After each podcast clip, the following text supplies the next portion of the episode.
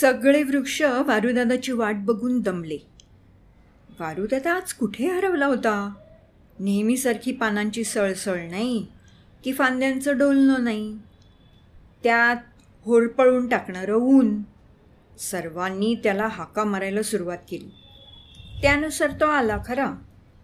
पण नेहमीच्या मंद चालीनी नाही तर घोंगावत आदळापट करतच.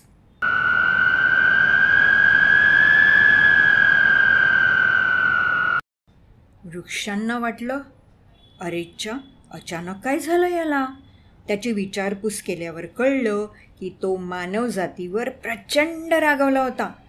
वर्षानुवर्षे तो त्यांची सेवा करत होता पण मानवानी परतफेड केली ती हवेचे प्रदूषण करून. त्याच्या प्रकृतीची हेळसाण केली. सर्व वृक्षांना त्याचं म्हणणं पटलं. त्याने दिलेल्या कार्बन डायऑक्साईड वायूमुळे त्यांची चूल पेटत होती. आणि अन्न तयार होत होतं.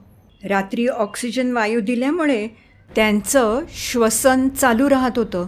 ऑक्सिजनमुळे त्या अन्नाचं ऊर्जेत रूपांतर करू शकत. त्यांनी त्याला तातडीचा सल्ला दिला. कोर्टात जा आणि मानवाविरुद्ध फिर्याद मांड. कोर्टातलं वातावरण तापलेलं होतं. सर्वजण घामाघूम झाले होते. उष्णतेमुळे जीव कासा वीज झाला होता. तेवढ्यात वारुदादा येऊन पोचला वाऱ्याची झुळूक येताच सर्वांना हायसं वाटलं.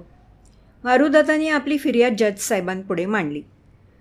मानवजातीच्या कृतज्ञतेपणामुळे त्यांना शिक्षा झालीच पाहिजे असा आग्रह धरला. जज साहेबांनी त्याला त्याच्या चांगुलपणाच्या फायद्यांची यादी करायला सांगितली आणि जोडीला एखादा पुरावा सादर करायला सांगितला. वारूदादांनी खालीलप्रमाणे मुद्दे नमूद केले. पहिला माणूस श्वासाशिवाय जगू शकत नाही. नाकातून हवा आत जाते. शरीर त्यातले ऑक्सिजन घेतं व नाकावाटे कार्बन डायऑक्साईड बाहेर टाकतो. मुद्दा दुसरा मानवाच्या शरीराचं काम व्यवस्थित चालू राहण्यासाठी हवेची गरज असते.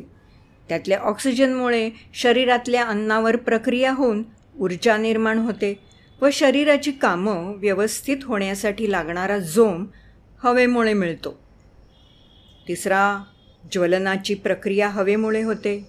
चौथा पृथ्वीचे तापमान हवेमुळे संतुलित राहते. तेवढ्यात एक पोलीस कोर्टात धापा टाकत शिरला. चोराचा जोरात धावून पाठला करून त्याला पकडण्यात तो यशस्वी झाला होता. पण जोरात धावल्यामुळे त्याला श्रम पडले व ऊर्जा संपली.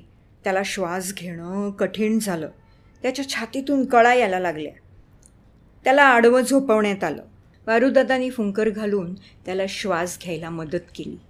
हळूहळू हवा नाकातून आत घेऊन त्याने श्वास घेतला आणि उच्छ्वास सोडला. थोडक्यात वारुदादानी प्रात्यक्षिकच दाखवलं आणि स्वतःचं महत्त्व पटवून दिलं. जज्ज साहेबांना त्याचं गाराणं पटलं. त्यांनी मानवजातीला शिक्षा सुनावली. पहिली वाहनांचा कमीत कमी वापर करणे. दुसरी हानिकारक वायूची निर्मिती बंद करणे. तिसरी हवा शुद्ध ठेवण्यासाठी प्रयत्नशील राहणे. मग वारुदादा समाधानाने परत गेला.